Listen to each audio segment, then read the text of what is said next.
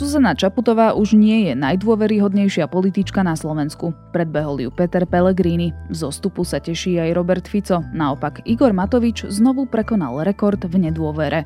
Je útorok 14. júna, meniny má Vasil. Bude polooblačno až oblačno, ojedinele prehánky. Teplota sa bude pohybovať medzi 21 až 26 stupňami. Počúvate Dobré ráno, denný podcast denníka ZME s Janou Maťkovou.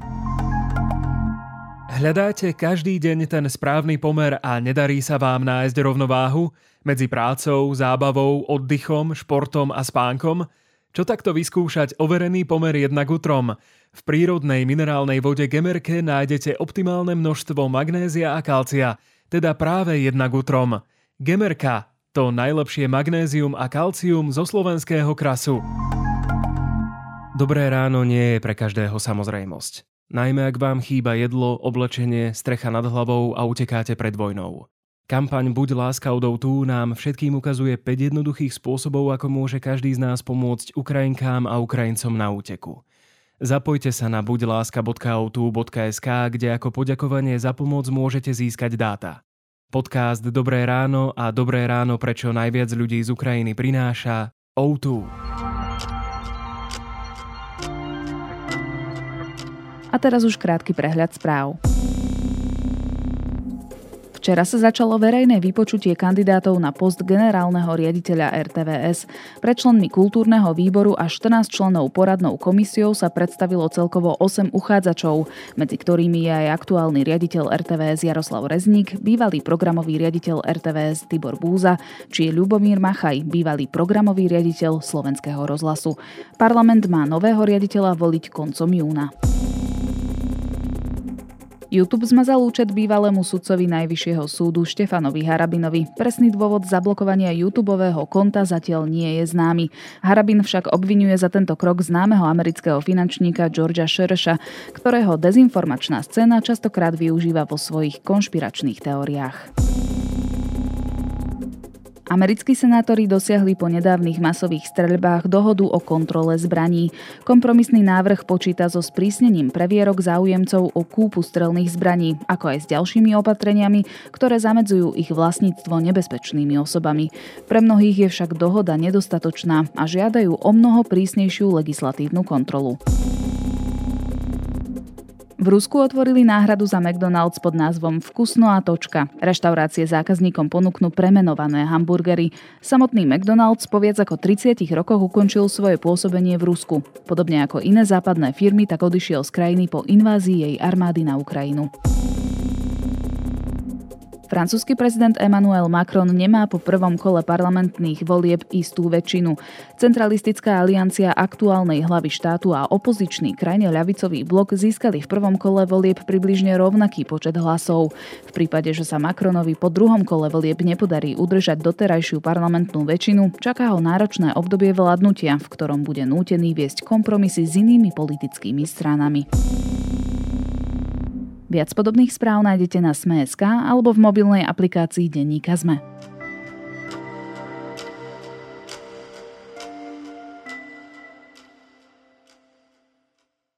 Do akej miery dôverujete alebo nedôverujete nasledujúcim lídrom? Tak znela otázka prieskumu agentúry Focus, ktorá pre televíziu Markiza zisťovala, ako pristupujú voliči k jednotlivým politikom či političkám.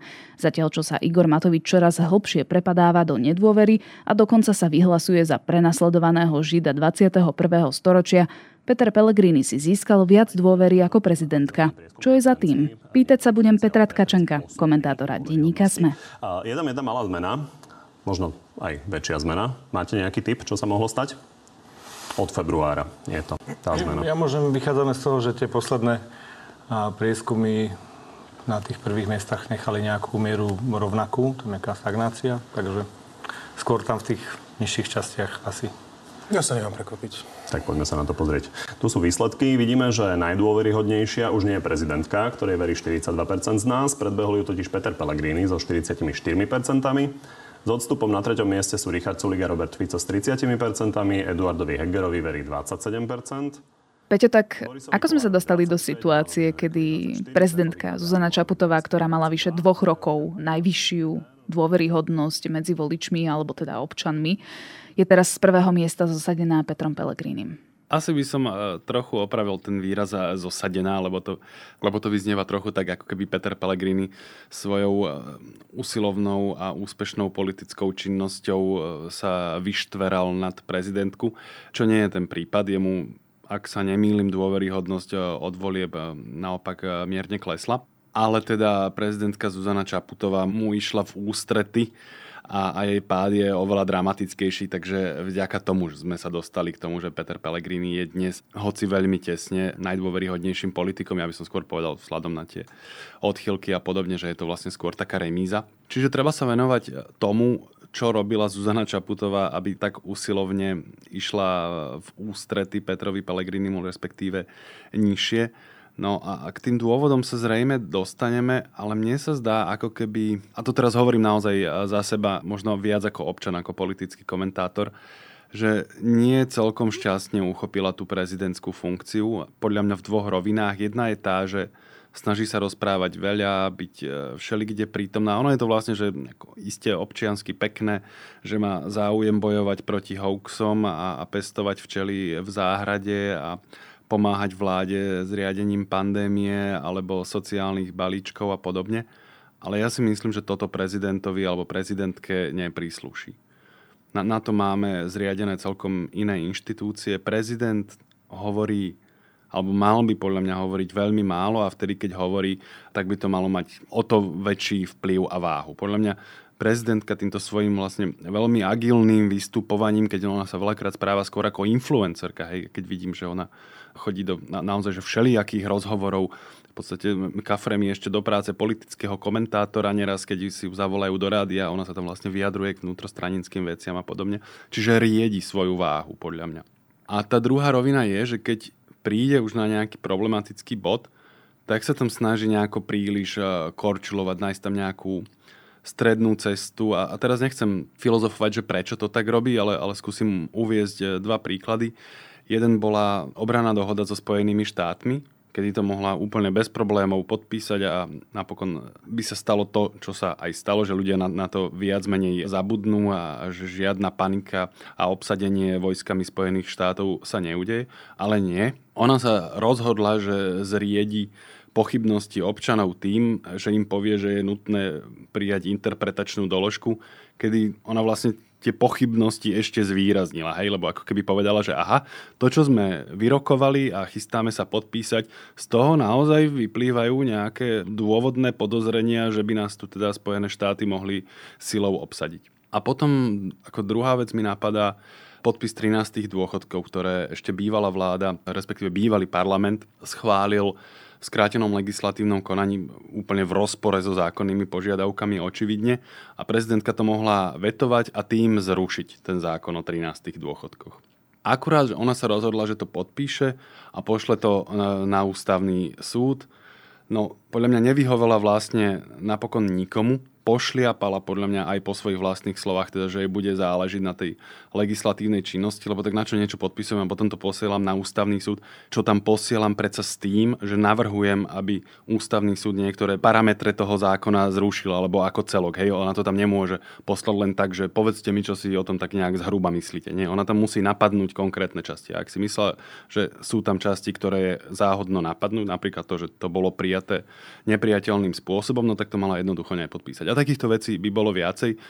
Celkovo to proste prispieva k tomu, že ona míňa svoj politický kapitál zbytočne. Takto by som to zostručnil.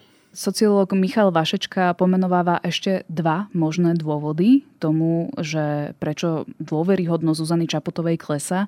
A to bola napríklad jej účasť na stretnutí SIS, o údajnom zneužívaní kajúcnikov a potom ešte ocenenie pre troch členov antikomunistickej organizácie Biela Légia. Ale chcela by som sa dostať k e, inej pointe a to, že nie je náhodou volič alebo volička Zuzany Čaputovej príliš náročná, náročný a tým pádom akékoľvek zakopnutie alebo akýkoľvek kiks vníma ako niečo veľmi kľúčové, čo akože naruší tú dôveru občanovi voči nemu? Musím povedať, že na toto som normálne až alergický. Toto my si tu rozprávame už 20 rokov to počúvam, hej, že ten, dlho sa používal ten výraz, že pravicový volič, hej, ale nie je to úplne celkom presný výraz. Myslel sa proste, že nie mečiarovský volič a potom nie ficovský volič a, a teraz nejaká taká obdoba tohto voliča, že je jednoducho náročný a nevie odpustiť e, tým svojim zástupcom hociakú inú maličkosť, ktorú by pri Mečiarovi a Ficovi a, a podobne prehliali. Nemyslím si, že to je takto. Nemyslím si to a to už z tých dôvodov, že podľa mňa tie zákopnutia Zuzany Čaputovej totiž neboli úplne malicherné.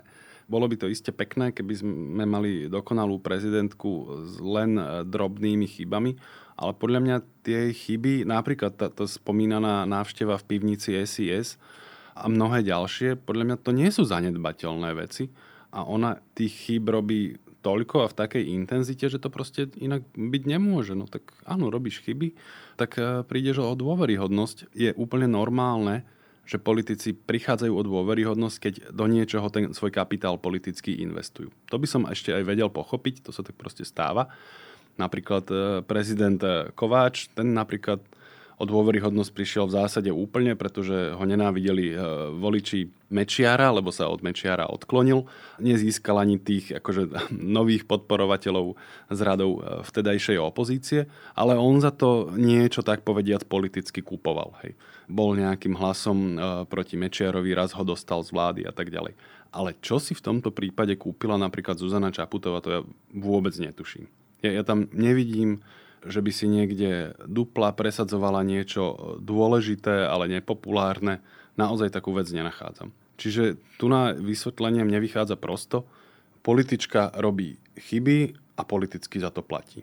Môže sa prepad dôvery voči nej prisúdiť aj napríklad útokom zo strany opozície? Predovšetkým teda hovorím o Robertovi Ficovi, ale aj zo strany Igora Matoviča? Toto tiež často počúvam a vôbec mi to nedáva žiaden zmysel.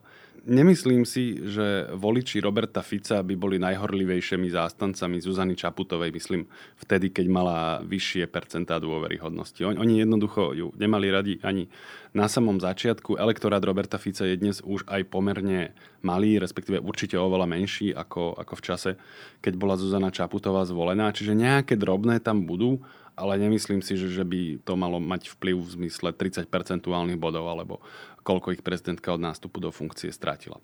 Pokiaľ ide o Igora Matoviča, tam tiež platí to, že ten jeho elektorát je už e, oveľa menší ako napríklad pred dvomi rokmi ale jeho vlastne voliči v tejto veci, jeho vlastní voliči ho ignorujú. Keď sa pozrieš na čísla dôveryhodnosti prezidentky u voličov Oľano, tak ona tam má vyše 80%.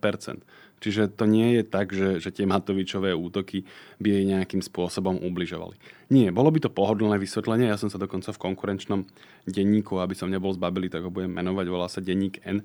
Tak tam som sa dokonca ešte aj v spravodajskom texte som sa dočítal akože tento typ vysvetlenia, že sú za tým útoky Roberta Fica, Igora Matovič a dokonca, že, že Petra Pellegriniho. To, som sa musel aj pousmieť, lebo teda útoky Petra Pellegriniho proti prezidentky, že nehovorím, že ju nosí na rukách, ale teda, že on by bol zrovna nejaký akože politický besný pes. Môžeme mu vyčítať všeličo, ale toto napríklad nie. Toto jednoducho nie je pravda. Podľa mňa Zuzana Čaputová si užíva v zásade veľmi pohodlné obdobie vo funkcii, keď to porovnám vlastne so všetkými jej eh, predchodcami a nech to platí, tak povediať, mediálne, veď spomeňme si, že Ivan Gašparovič to, to bol že predmet úplne že neustáleho výsmechu. Ja teraz nechcem hovoriť, že či právom alebo neprávom, ale tak to jednoducho bolo.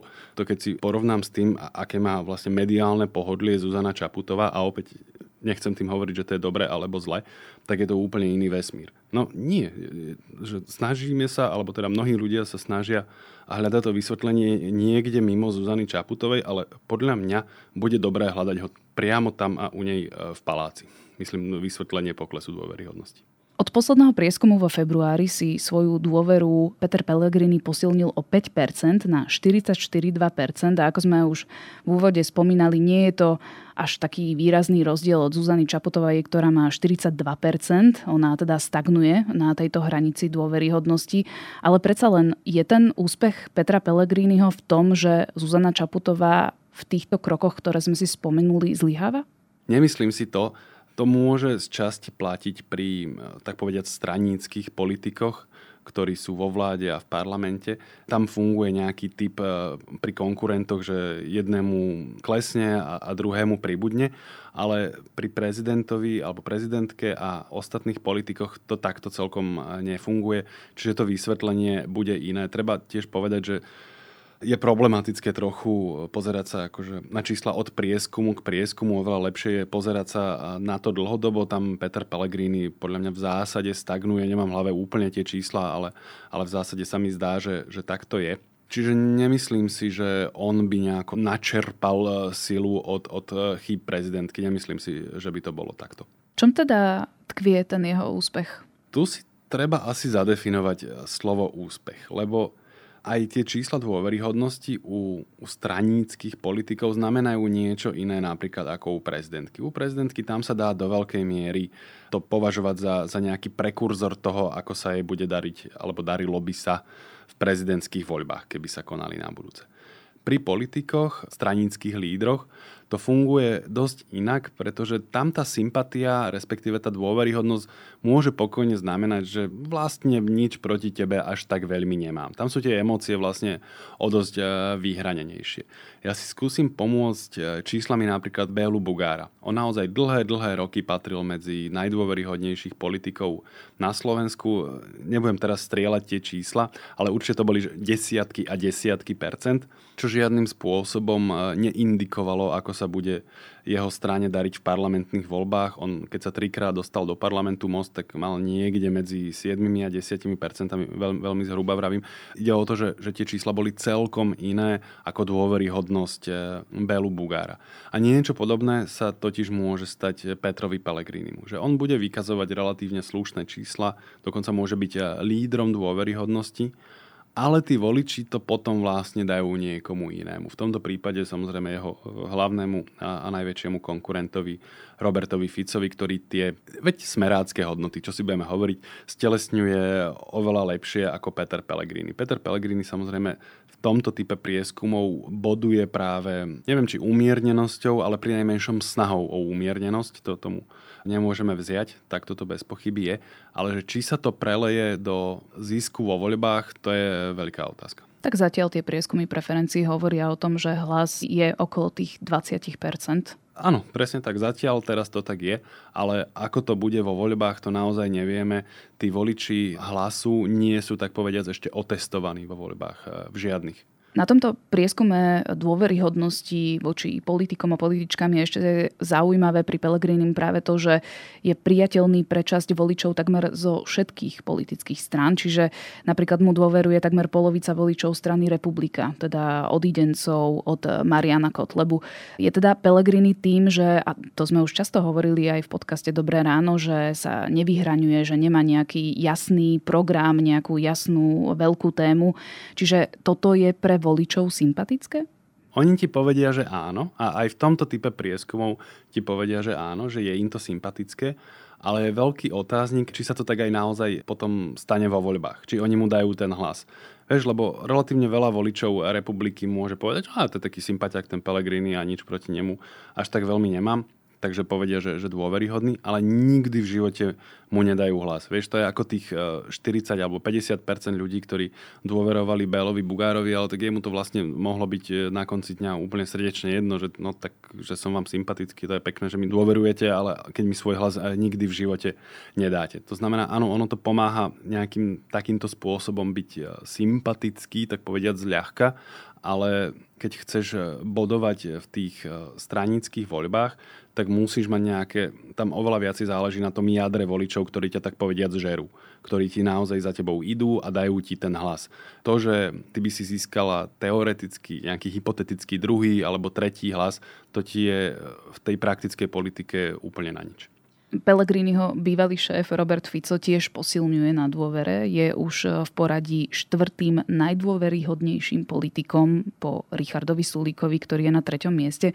Takže asi to, čo si tu hovoríme často, že Robertovi Ficovi stíhania jeho blízkych priateľov neubližuje, tak to je pravda?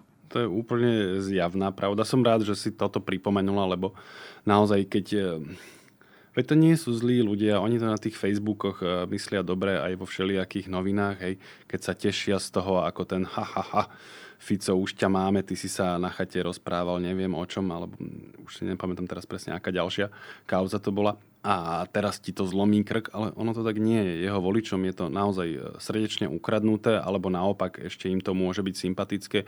A ešte sa Robert Fico napríklad vďaka tomu dostáva do stredobodu médií a záujmu. Čiže nie tento typ veci jemu ubližovať celkom isto nebude. Prospeli mu tieto posledné mesiace, keď ehm, sa napríklad začala vojna na Ukrajine, tak e, začal sa aj viac, akože on už bol radikálny predtým, ale ešte viac mal vyhrotenejšie názory a jednotlivé výroky pristúpil aj na proruskú nôtu, čiže začal prípadne oslovovať aj elektorát Kotlebovcov, prípadne republiky. Ono to malo vývoj možno si spomenie, že keď sa začala tá vojna, tak my sme vlastne deň, či dva, či tri čakali na nejaké vyjadrenie smeru. A, a keď prišli, tak bolo to v zásade umiernené. Sice zase samozrejme do toho museli zamontovať Spojené štáty a neviem čo, ale naozaj ani oni nenašli tú drzosť e, toto nejakým spôsobom obhajovať. A potom vlastne dlho v zásade mlčali. To sa mení v poslednom čase. Naozaj e, Robert Fico so svojím e, dvorným poskokom Ľubošom Bláhom tak naozaj preberajú tie najodpornejšie ruské narratívy a motívy. Sa ospravedlňujem, že s tým budem obťažovať poslucháčov, ale len tak pre ilustráciu, tak Ľuboš Blaha proste s obľubou rozpráva, no veď to je vôbec nie je pravda, že sa bojuje na celej Ukrajine. Oni zabíjajú predsa len na juhu Ukrajiny. Čiže vlastne všade inde sa ostatní môžu pokojne vrátiť a úplne to bagatelizuje, akože no tak proste zomiera proste neviem koľko ľudí a multimiliardové škody a tak, ale veď to už sme si zvykli, že Rusi tam bojujú, no tak veď čo by si nezabojovali. Alebo že pokiaľ ide o ten vývoz pšenice, že no Ukrajinci si sami akože zamínovali prístavy, tak e, teraz je jasné, že nemôžu vyvážať pšenicu. A ja na to pozerám jak blázon, teraz už je jedno, hej, že kto to zamínoval, ale on vlastne hovorí, že že to je vina Ukrajincov, že keď na nich Rusi zautočili, tak oni, si pros- oni sa bránia. Aj. A tieto veci oni naozaj pridávajú a áno, radikalizujú sa a zdá sa, že dnes už im to vychádza. Že dnes na to tých voliči počú aj v tejto podobe. Pritom Robert Fico takéto veci naozaj, e, neviem či nikdy, ale po väčšinu svojho výkonu v politike on takéto veci nerozprával. Samozrejme, že mal také tie svoje konfliktné vyjadrenia k západu, alebo naopak také akože chápavé k Moskve a Pekingu a podobne. Ale v zásade vždy držal tú euroatlantickú basu. Toto je u neho dosť novinka. A ešte sa chcem pristaviť pri Igorovi Matovičovi. Opäť prekonal svoje osobné rekordy, nedôvera mu klesla až na 88%, takže, alebo teda vystúpila, nie klesla. Takže prorodinná politika a balíčky či zvyšovanie platov učiteľov tomu zjavne nepomáha. Jemu nepomôže napríklad, že vôbec nič. On sa tak zdiskreditoval, že presne aj nejaké vtipy som o tom zachytil, teraz neviem spomenúť, ako to bolo presne, ale on je naozaj že ten unikátny typ politika, ktorý ti prinesie 200 eur a ty sa na ňo nahneváš. Hej? Lebo to proste urobí takým odporným spôsobom, že ty si tých 200 eur trebárs ešte aj vezmeš, ale teda budeš sa hnevať z rôznych dôvodov. Buď preto, že ti ich doniesol on, alebo preto, že to bolo 200 a nie 300, alebo preto, že ti vlastne ešte pritom nadával. Alebo všetko dohromady. Čiže on bude robiť ešte všeličo, ale nebude mať z toho popularitu. Ale popravde aj neviem, že či on vlastne z toho chce mať popularitu. On je, on je naozaj narcistický sadista, to znamená, že on to jednoducho robí, pretože jemu to robí dobre a on si chce robiť to, čo on robí, lebo ho to proste baví. Navyše sa stavia stále do roli obete, ako má zvykom a dokonca v pondelok sa prirovnal k Židom 21. storočia. To už je ale absolútne neakceptovateľné, nie? Vieš čo, o, tom, o tomto sa mi, sa mi napríklad nechce. Z toho sa mi proste dvihol žalúdok a, a to, to, nie je, to, to by nemal byť predmet politického komentára. A kde je Eduard Heger? To by som napríklad rád vedel, ale určite je niekde inde ako v paláci, kde by mal teraz podávať návrh na odvolanie ministra financí. Ešte jeden detail ma zaujal v tomto prieskume a to, že žiaden politik ani politička nemá viac dôvery ako nedôvery. Aj u Pelegriniho, teda s najvyššou dôverou, je vyššia práve jeho nedôvera s 53%. Čo to hovorí o náladení ľudí, voličov? Mne to pripomína, myslím si, že to bolo obdobie niekedy po 2000 roku My sme sa vtedy, si pamätám, s kamarátmi na internáte vždy smiali, keď vyšiel nejaký takýto prieskum dôveryhodnosti a vedeli sme, že kto bude prvý. To bol vždy nikto. Akože, že, ľudia, že, že najviac ľudí nedôverovalo nikomu. A to bola taká naozaj taká blbá atmosféra, vtedy sa prijímali tie Zurindové reformy, ešte sa nenaštartoval poriadne ekonomický rast a boli sme takí celkovo akože na seba dosť mrzutí. No a, a toto je také podobné obdobie v tejto veci, že nevidíme vlastne nikoho, kto by nás dokázal nejak poriadne vyviesť napríklad z tej krízy. Inak ono sa to z časti ukázalo už pri prezidentských voľbách. Ono to zaniklo trochu v tom, v tom uh, nadšenom čapkaní e, Zuzane Čaputovej, ale ona vlastne v skutočnosti síce drvivo vyhrala nad e, Marošom Ševčovičom, ale tá účasť bola veľmi nízka. Ona vlastne má, ak nie najnižšiu, tak jednu z najnižších legitimít e, ako prezidentka v zmysle, keď si pozriem surové číslo voličov. Čiže pozorujeme naozaj veľkú apatiu, veľkú nedôveru voči politikom. Sice niekoho nakoniec volíme, ale vlastne aj tak ho nemáme až tak úplne radi a príliš mu nedôverujeme, čo je možno v istej miere aj racionálne, ale, ale devastuje to spoločenskú atmosféru. A toto je, myslím, že viditeľné na celej spoločenskej diskusii.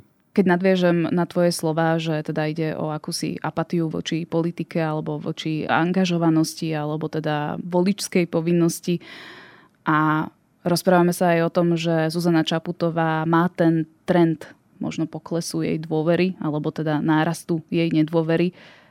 Ako dopadnú prezidentské voľby?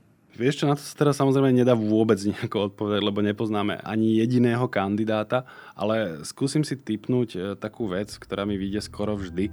To znamená, že dopadnú prekvapením. To určite dopadnú. A my si na to určite počkáme aj s Petrom Tkačenkom, komentátorom denníka SME. Minúta môže zmeniť všetko preto sme pri tom. Sme minúta. Aktuálne spravodajstvo Sme minúta na titulke Sme.sk. Odteraz zadarmo.